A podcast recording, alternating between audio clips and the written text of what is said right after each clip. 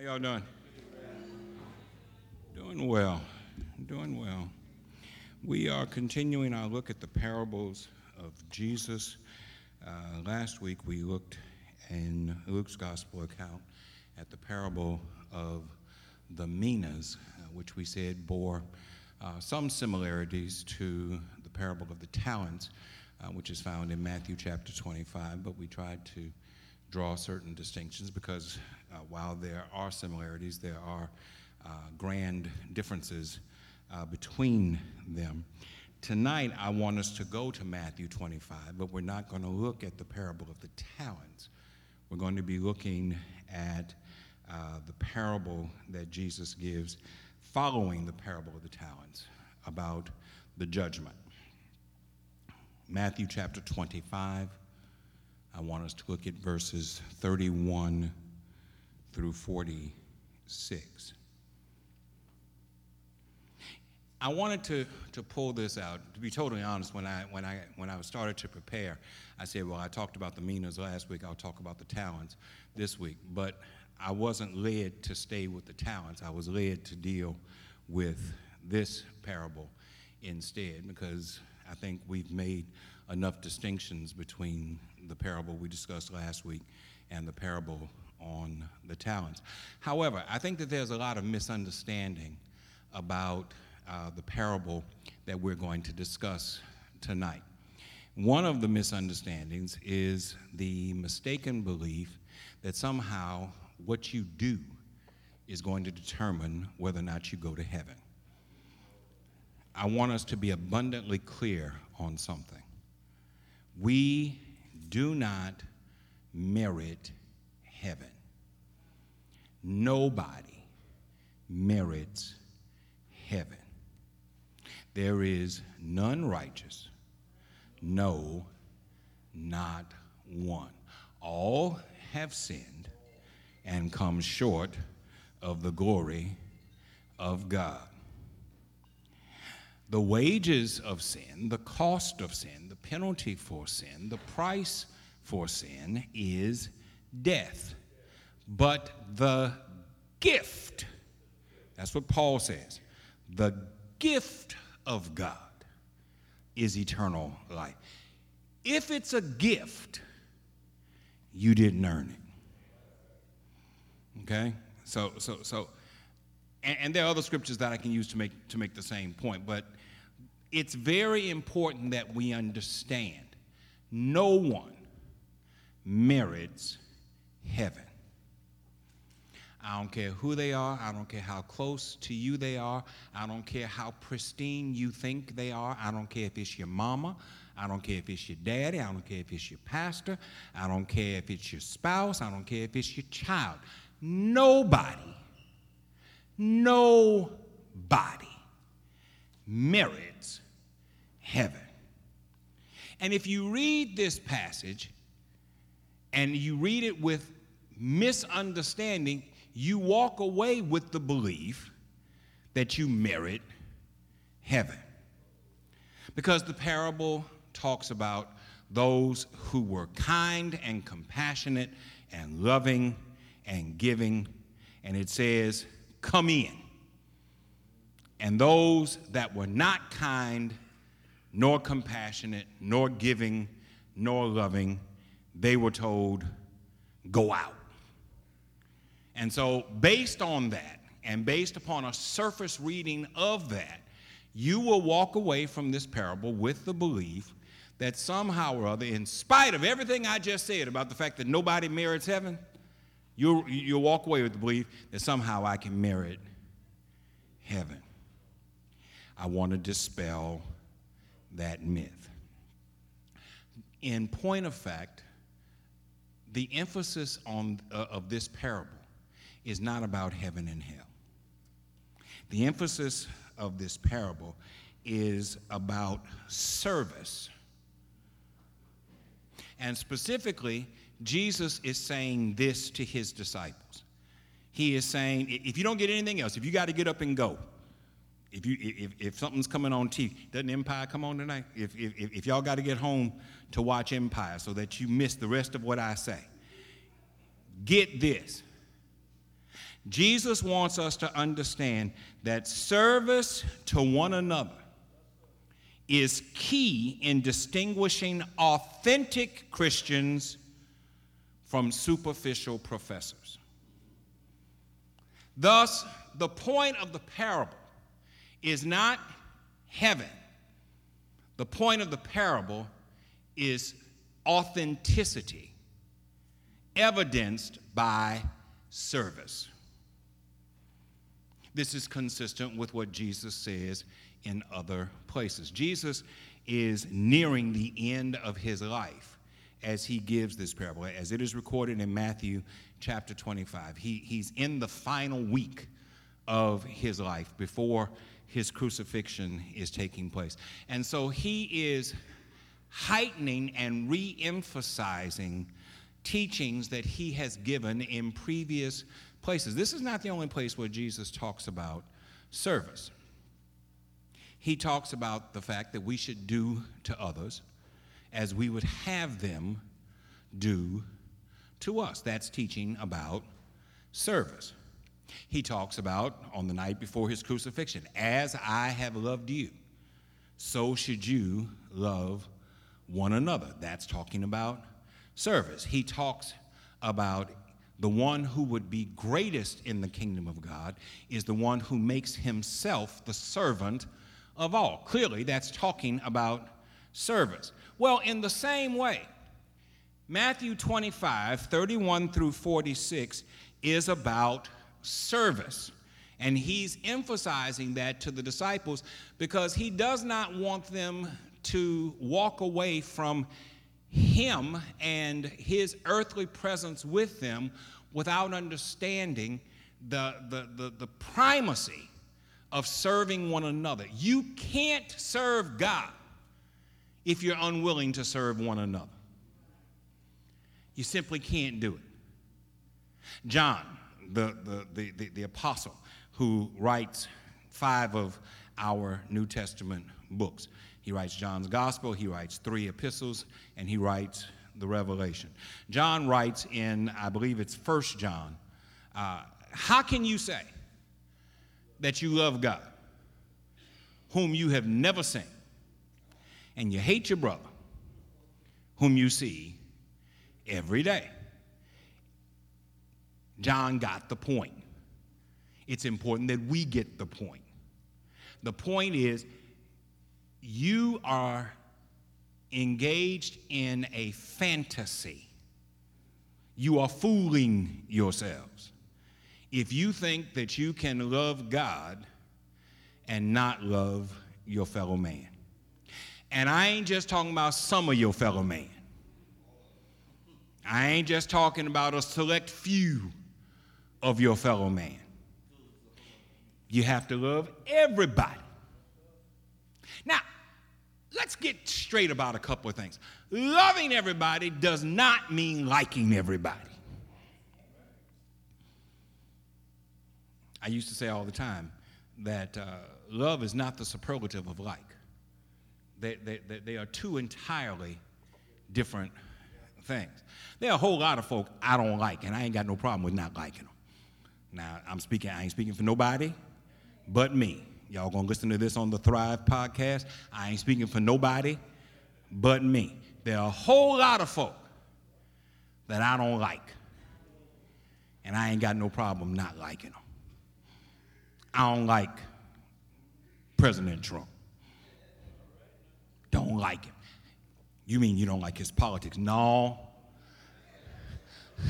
I, I know what I mean. I don't like him. Okay? I don't like Mitch McConnell, Senate Majority Leader. I, I, I, it, it, it's not his conservative perspective. I don't like him. There's some local folk. I ain't got to go to Washington. There's some local folk. I don't. I could, but I ain't. Question was asked, do I care to name them? I could, but I ain't. But but but I, I, I don't like them. I don't like their duplicity. I don't like their hypocrisy. I, I, I don't like their meanness. I don't like the way they utilize the power that has been entrusted to them in order to uh, misuse and abuse certain classes of people. I don't like them. And I am not required by Scripture to like them. What I am required to do, if I'm a Christian, if I love the Lord, I have to love them. So let me elaborate a little bit more on the distinctions between like and love. Love means I don't wish anybody any harm. I have goodwill toward all. I have. Good, I don't like President Trump, but I, I I have goodwill toward President Trump. I have goodwill toward Senator McConnell. I have goodwill toward all them local folk who shall remain nameless. I, I, I have goodwill towards, I, I, I don't want anything to happen to them. I'm not praying for any tragedy to befall upon them or their family. In fact, what I'm praying for is that they might be converted. That, that the Lord might move in such a powerful way upon their hearts as to change the way that they utilize the trust and the authority that has been placed in their care. Until that change takes place, I love them, but I don't like them. Not only do I not like them, I'm actively opposing them in every way that I possibly can.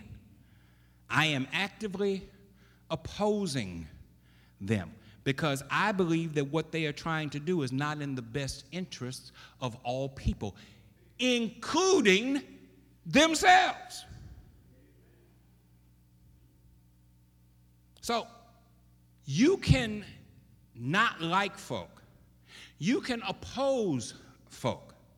What you can't do is hate folk. And if you don't love them, you hate them.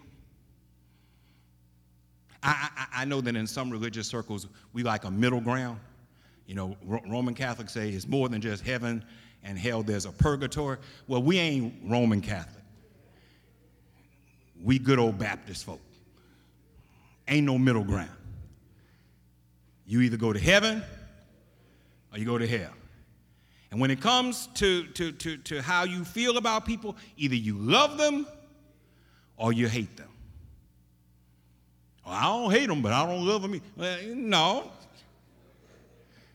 you just contradicted yourself. It's one or the other. And you can't serve people that you hate. You simply can't do it. And since service is what Jesus came to teach us, since that's what he came to do and that's what he wants us to do, then if we are to be disciples of Christ, then we must make service rule number one. And you're going to say, no, rule number one is love the Lord your God with all your heart, soul, mind, and strength, and love your neighbor as yourself. Service is tied into that. How can you say that you love folk that you won't serve? Let me ask you a, qu- a quick question. In the parable of uh, the Good Samaritan, do you really think that the priest and the Levite who, who looked at the man lying there dying in the road and walked over him and kept on going, do you really think they loved him? You ain't got no problem saying that, right? But you got a problem with folk that you look over and folk that you step over and folk that you do nothing for. I'm not crazy. I recognize that we have limitations based upon our resources and our time and our treasure. We have limitations as to what we can do. We can't fix all the world's problems. But you are obligated to do the best that you can with what you have. I'm saying this because I don't want anybody to walk out of here thinking that, that, that, that he's engaged in some kind of a fantasy religion. That's our problem. We see Christianity too much as a fantasy, as something that was not intended to be, lead, to, to be lived. But it was, it is. It is something intended to be lived. When Jesus taught what he taught, he wasn't just teaching platitudes. He wasn't just spouting philosophy. His intention was for us to put into practice everything that he said. I ain't got but so much money. I can't help everybody. God knows that. God ain't crazy. But what are you doing with what you got? The question is not who can't you help? The question is are you helping those that you can? The question is not who are you not serving? The question is are you serving those that you can? The point of the parable is not who goes to heaven or who goes to hell. The point of the parable is service. And what Jesus wants us to understand is that our authenticity as Christians is tied to our willingness to serve. Verse 31 When he finally arrives, blazing in beauty, and all his angels with him, the Son of Man will take his place on his glorious throne. Then all the nations will be arranged before him, and he will sort the people out, much as a shepherd sorts out sheep and goats, putting sheep to his right and goats to his left. Then the king will say to those on his right, Enter, you who are blessed by my Father. Take what's coming to you in this kingdom. It's been ready for you since the world's foundation. And here's why I was hungry, and you fed me. I was thirsty, and you gave me a drink. I was homeless, and you gave me a room. I was shivering, and you gave me clothes. I was sick, and you stopped to visit. I was in prison, and you came to me. Then those sheep are going to say, Master, what are you talking about? When did we ever see you hungry and feed you, thirsty and give you a drink? And when did we ever see you sick or in prison and come to you? Then the king will say, I'm telling the solemn truth. Whenever you did one of these things to someone overlooked or ignored, that was me. You did it to me. Then he will turn to the goats the ones on his left, and say, Get out, worthless goats. You're good for nothing but the fires of hell. And why? Because I was hungry, and you gave me no meal. I was thirsty, and you gave me no drink. I was homeless, and you gave me no bed. I was shivering, and you gave me no clothes, sick and in prison, and you never visited. Then those goats are going to say, Master, what are you talking about? When do we ever see you hungry or thirsty or homeless or shivering or sick or in prison and didn't help? He will answer them, I'm telling the solemn truth. Whenever you fail to do one of these things to someone who was being overlooked or ignored, that was me. You failed to do it to me. Then those goats will be herded to their eternal doom, but the sheep to their eternal reward. All right, as I said when I started, it's very easy to walk away from this parable thinking that Jesus is giving us a picture of how one enters into heaven and how one finds himself in hell. That's not what he's doing. Any more than the Pauline passage about uh, marriage is really about marriage. I know that's what we've we lifted it up and used it as. You know, wives submit yourselves to your husbands, and as as as you as as the church must submit itself to Christ, and all this other kind of stuff. Paul was not talking about marriage. Paul was using marriage as a metaphor. And the metaphor was about mutual submission to one another. It wasn't about marriage at all. But somebody looked at it and said, okay, this will make sure women stay in their place. So here, we're going to lift this up and we're going to put it that way. In the same way, people lift this up and they say, okay, well, this is how we're going to decide who's going to heaven and who's going to hell. Well, if that's what you want this to say, let me ask you something. Have you ever seen somebody hungry that you didn't feed them? Go ahead, answer me. Lie to me in church and tell me you ain't never done it. Go ahead, lie. I'll wait. Lie. Tell me that every hungry person you've ever seen, you fed them. Oh, don't, don't, don't think you're helping yourself by not lying, because you're already not fed them. If that's the criteria, you're already on your way to hell. When have you ever known of a sick person that you didn't go visit? You know, you, you know you ain't visited every sick person. Have you? Go ahead, lie to me. It's all right. Ain't nobody looking at you. We, we, ain't, we ain't filming it, we just recording it. Ain't nobody looking at you. You know you ain't done that. So if that's your litmus test, you're already on your way to hell. Because you haven't lived up to the criteria in every case. 60% don't cut it. And some of y'all be stretching if you say it's 60%. Amen. Hallelujah. Thank you, Jesus. This is not about who goes to heaven and who goes to hell. Jesus is using the metaphor of heaven and hell to talk about service and the importance of service. What is it that we should lift out of this? Number one, service to one another is akin to serving Christ. Jesus makes that emphatically clear, and that's why I love the message version of this. He says, Whoever you did this for, that was me. You did it for me. He says, Whoever you failed to do this for, that was me. You did it to me, or you failed to do it to me.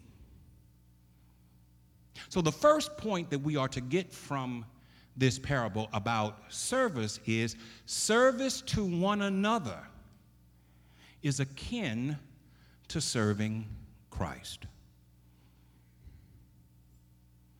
Now,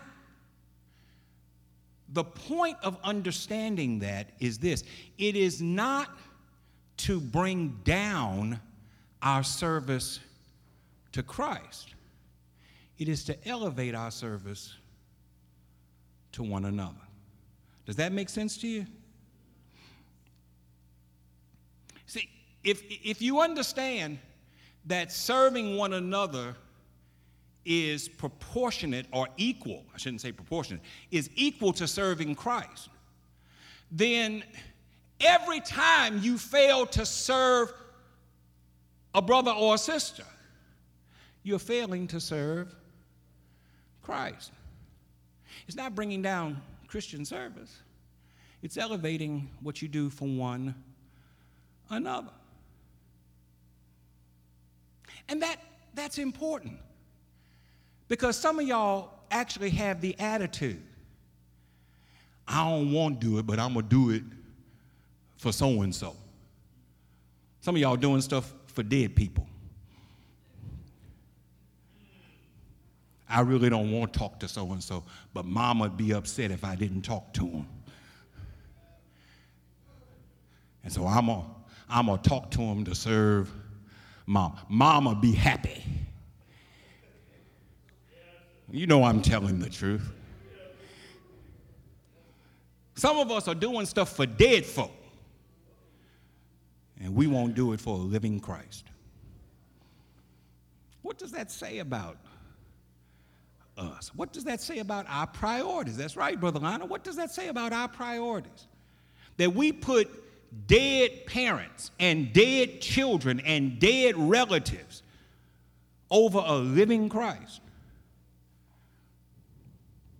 I serve a living Savior. He's in the world today. I know that He is living. Whatever men may say, I see His hand of mercy. I hear His voice of cheer. And every time I need Him, He's always near. He lives. He lives. Christ Jesus lives today. We sing that every Easter, every Resurrection Sunday. He lives, but we ain't going to serve the folk that the living Christ told us to serve.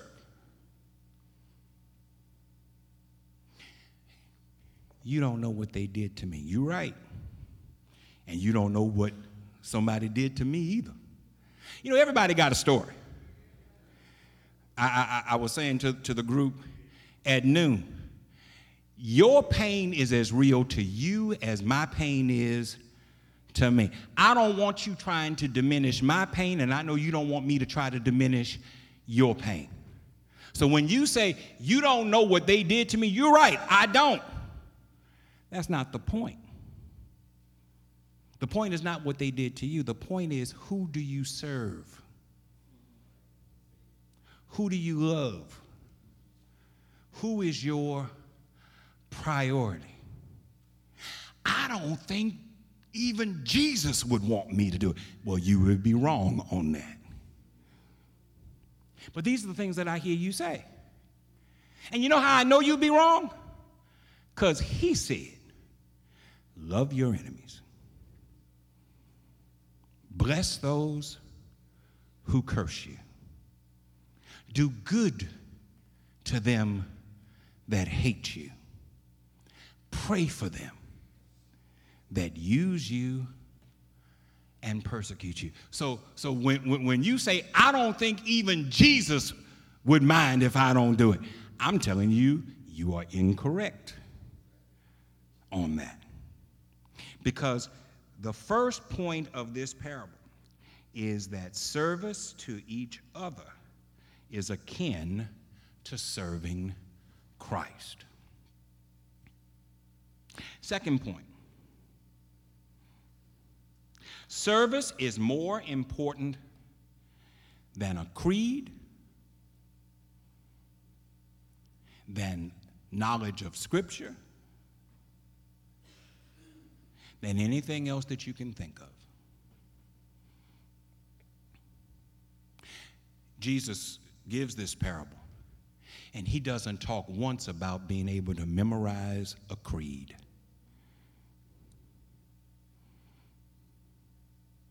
Ever since I was a child, I've, I've known the confession of faith of this church that we now call the confession of renewal. I know it so well I can recite it. You can wake me up at 3 o'clock in the morning and I can recite it. We believe in God the Father, infinite in wisdom, goodness, and love, and Jesus Christ, his Son, our Lord and Savior, who for us and our salvation lived and died and rose again. And I could go on and on and on.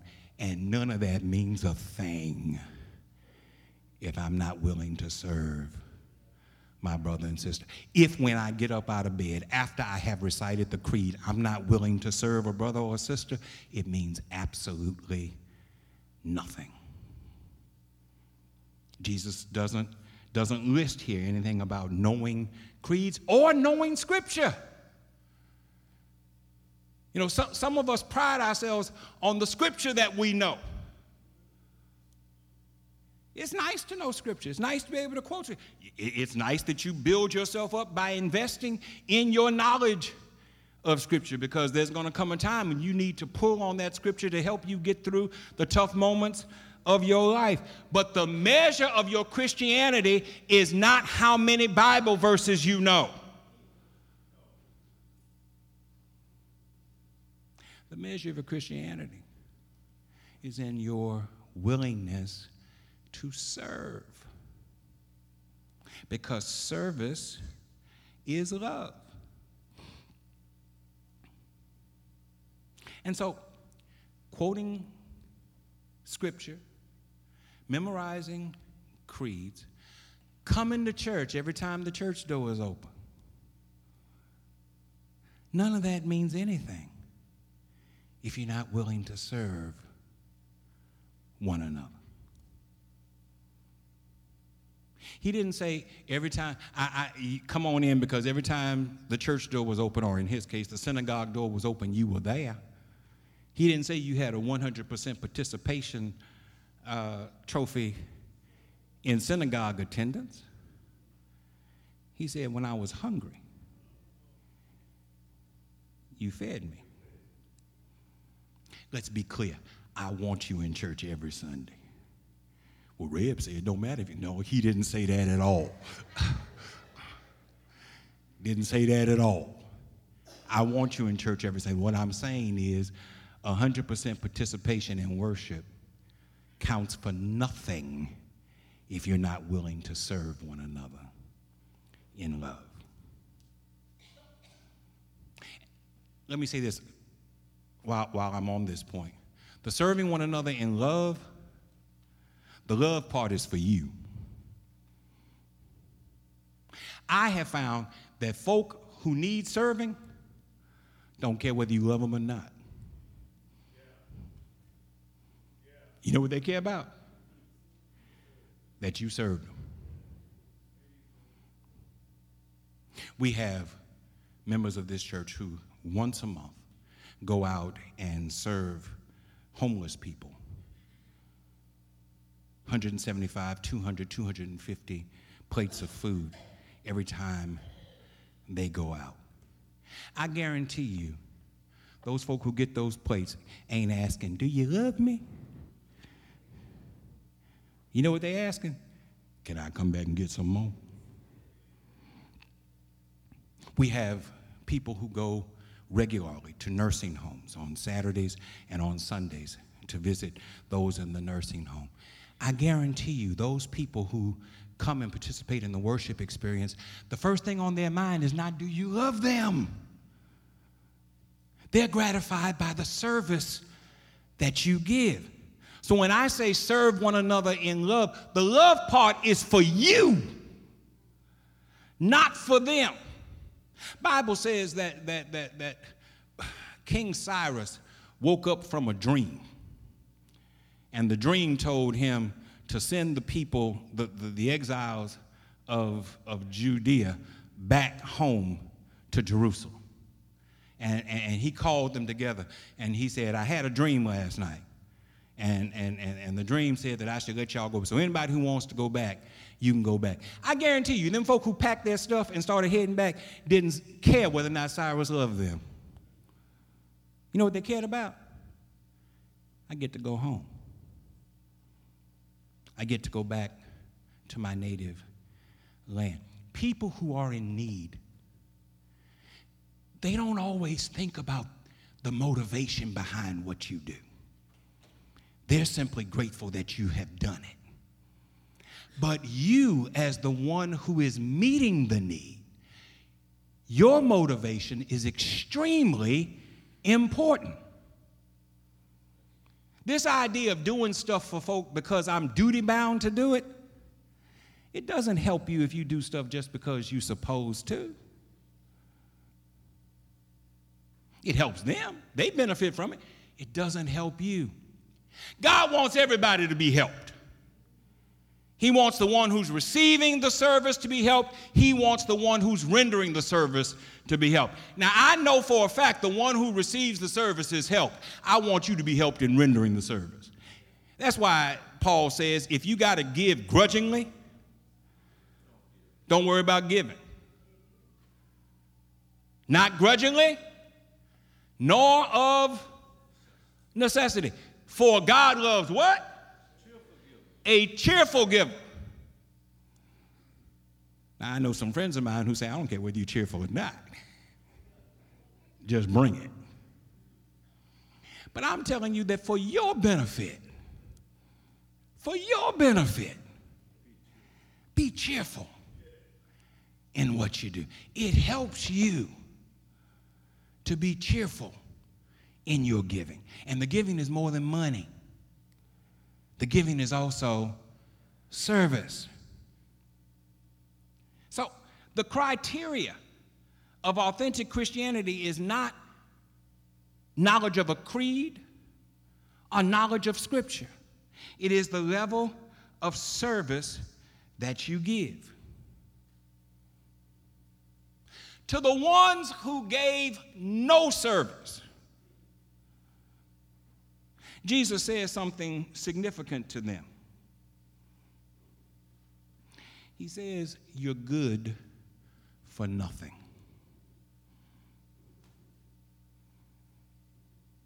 He says, You're good for nothing. Do you want to be labeled by God as being good for nothing?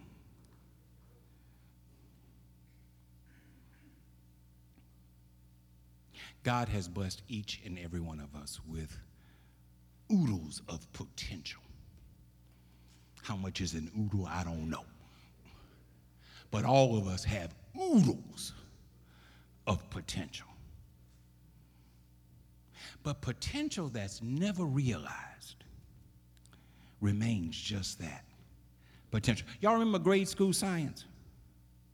There is potential energy and there is kinetic energy. Y'all, y'all remember that? It's the third grade. I got a hand all the way up there in the balcony. Yeah. There, is potential energy and there is kinetic energy. Potential energy means that you have the capacity to do something, but you haven't done it yet. The potential has not been realized. And, and, and for the potential to be realized, something has to happen that translates it from potential to kinetic.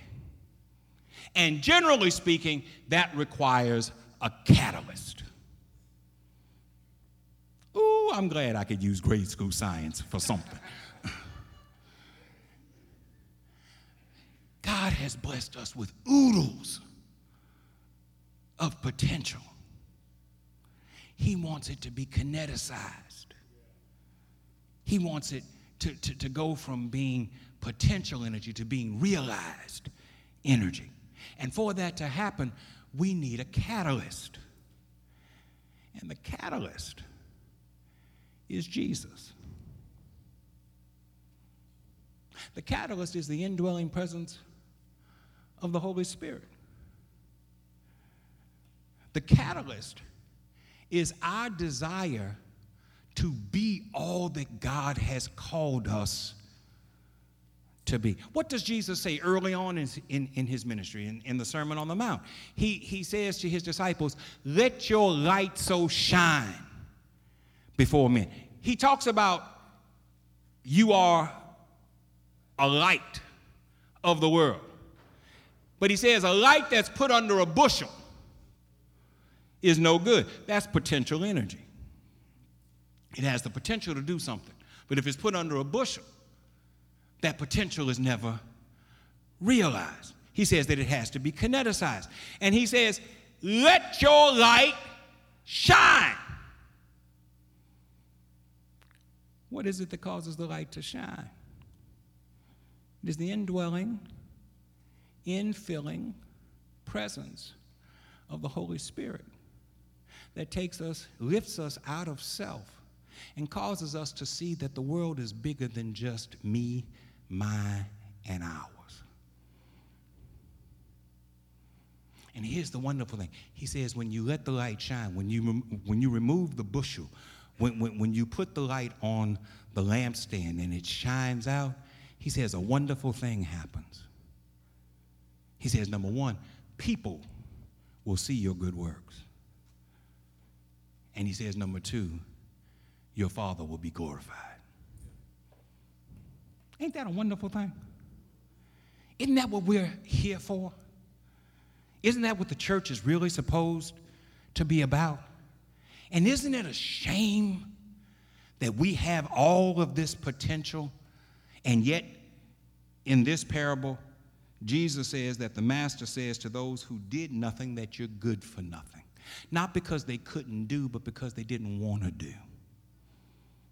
Because they found excuses not to do. So let me ask you what's your excuse? We've already gone through some of them. I'm hurt. Okay, not a good enough excuse. Everybody's hurt. And that's not to diminish your hurt, it's just to say that in life you have to learn how to get past your hurts. Or, or you know what happens? Your hurts destroy you. One of, one of the interesting things about growing up in a church is that you come to know the nature of certain people. There are people who I've known since childhood who could do, but didn't do. And they use their hurt as an excuse for not doing.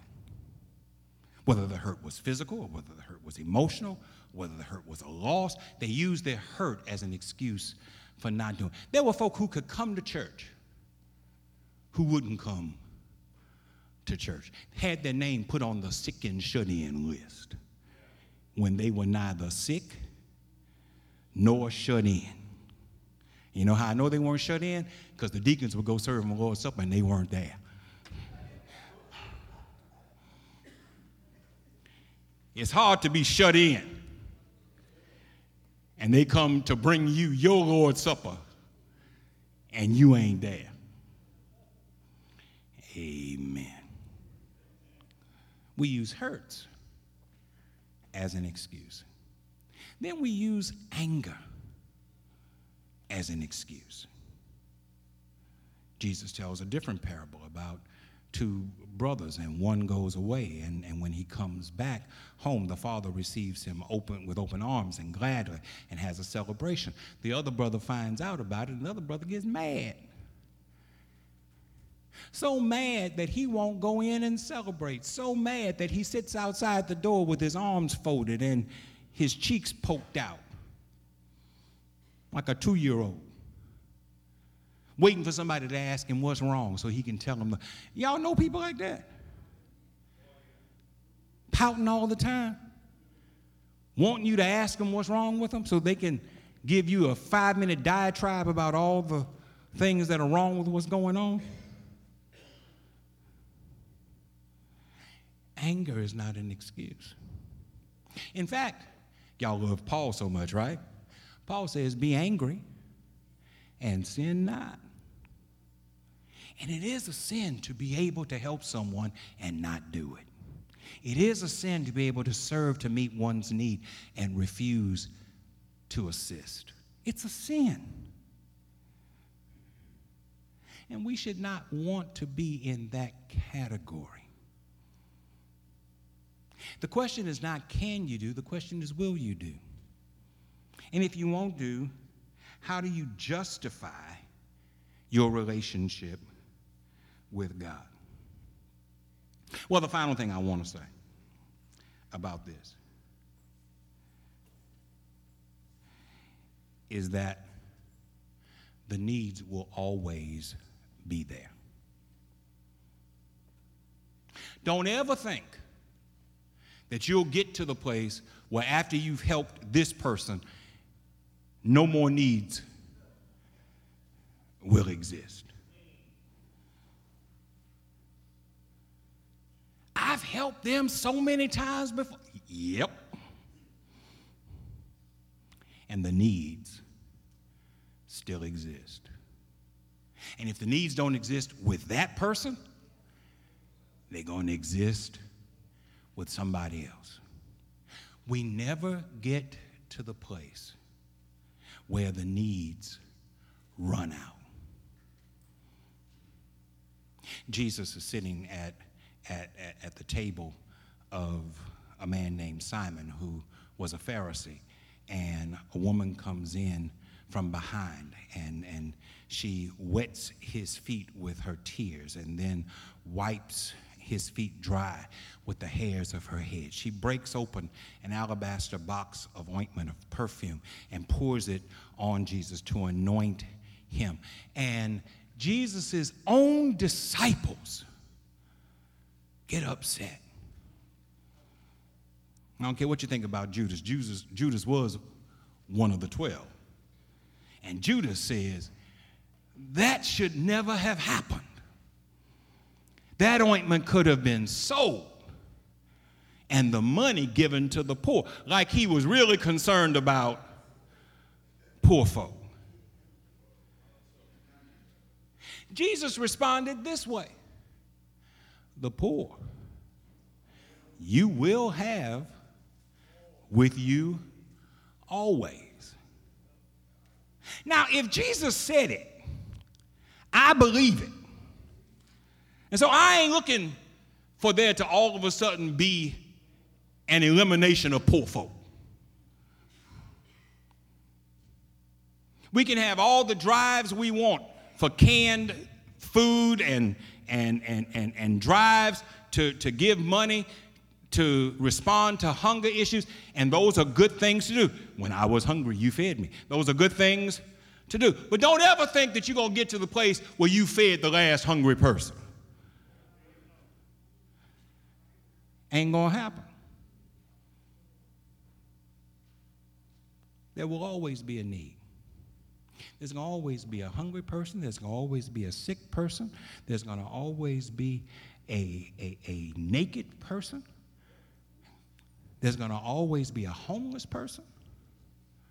Right now, downtown, uh, business folk downtown are trying, they're, they're meeting to figure out what to do about panhandlers. Because panhandlers are interrupting the flow of their business. This was in Business Report yesterday. Y'all need to read Business Report. I don't like Rolfe McCollister. There's a local one for you, Terry. I don't like Rolfe McCollister, who is the editor in chief of Business Report, but he puts out a very good paper. You need to read Business Report. They, they, they, they, they have a daily email that comes out, and, and, and you need to subscribe. It's free, doesn't cost you nothing but it tells you about the things that are going on. And one of the things that I learned reading yesterday's email is that business folk downtown are meeting trying to figure out what they're going to do about panhandlers. And one of the people who's meeting, the, the manager of the new courtyard down there, I can't remember his name, but I put it in face. Go back look at my Facebook page because I called him by name. He's quoted in the article as saying the real problem is not homelessness. But the real problem is, is the fact that these people are asking for money from prospective business people within our community. Do you know why they're asking for money? Because they're homeless. So when you say homelessness is not the problem, that's a lie. Homelessness is exactly the problem. You know what else is the problem? Joblessness. Do you think that those folk want to be out there with their hands out with plastic cups and cardboard saying, Need help? Anything you give is appreciated. God bless you. Do you think they want to do that? Now I know somebody gonna say, "Well, I know somebody who, who has a Mercedes Benz and he hides his Mercedes Benz in the bushes." And, and, and he sits out there paying. Okay, there are exceptions to everything, but most folk who are homeless are homeless. And they need just like you need. They ain't looking for filet mignon, but they are looking to eat. And many of them do have children. And a lot of them have been put out of folks' houses. There are a lot of girls out there. I won't even call them women, they're children. 16, 17 year old girls out there can't get the things that they need for their own basic cleanliness. And do you think they like being out there with a cook asking for money? You don't think that they would like to be able to take care of themselves? No, homelessness is exactly the issue. Joblessness is exactly the issue. Lack of training for jobs, lack of educational opportunities is exactly the problem. And I don't care what solution they come up with, because what they want to do is move folk along. They don't want to address homelessness. They want to move homeless folk from downtown, where it's interrupting what they are doing. And they don't care where the homeless go, long as they ain't downtown bothering their business. They don't want to address homelessness. They want to just move it along. But, but, but here's the thing I don't care what solution they come up with. When they get through, they're going to still be homeless people. They're still going to be hungry people. They're going to still be sick people in need of attention. Don't ever think that the need is going to run out. It isn't. And so, since the need is not ever going to run out, then you should never think that, the, that you're going to come to the place where you don't have to serve anymore. I am always disturbed when I hear Christian folk talk about we've done enough. Really? Do you really think that you've done enough? Remember, you serve the one who, when asked the question, how many times is enough to forgive your neighbor? Seven ought to be enough, right? And he said, No, try 70 times seven. It's never enough. I just told you, we serve the one who said, The poor you will have with you always. Really? You, you, you really think that we've done enough? Well, let me close by saying this. I'm glad Jesus never thought he did enough. Came into the world, walked the dusty trails of Palestine, taught the truths of the gospel in plain language that everybody could understand, miraculously healed the sick, healed the infirmed, raised the dead, fed the hungry with two fish and five loaves of bread. Had so much power that he stood up in the middle of a storm, told the wind to hush, told the waves to lay down and go to sleep. I'm glad he never thought he did enough. Even on the night before he was crucified, he said, Lord, if it's possible, let this cup pass from me. Sounded like he was leaning in the direction of saying, I've done enough. But he caught himself. And he said, Nevertheless, not my will, but your will be done. Never thought it was enough when they dragged him out of the garden and took him from one judgment hall to another. Never thought it was enough when they blinded him and beat him. Never thought it was enough when they stripped him bare and whipped him with a cat o' nine tails. Never thought it was enough when they pressed a crown of thorns into his brow. Never thought it was enough when they put a cross on his shoulders and made him carry it out to Calvary. Never thought it was enough when they put spikes in his hands and in his feet. Never thought it was enough when he died. Never thought it was enough when he got up early on a Sunday morning with all power in his hand. And you would think that, that, that now that you've gotten that far, certainly that's enough. No, it ain't.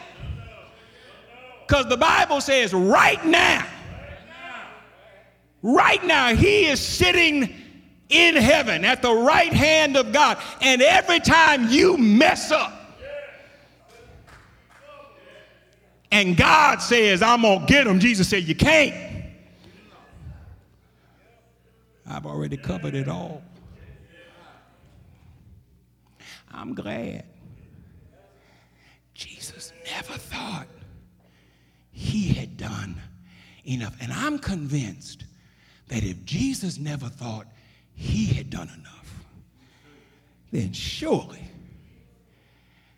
I ain't got no business saying I've done enough. Just as I am without one plea, but that thy blood was shed for me, that thou bidst me come to thee, O Lamb of God, I come. May we stand together and sing a verse of that hymn, and if there's one, we invite you to come. Just as I am without one plea, but that thy blood was shed for me, and that thou biddest me come to thee, O Lamb of God,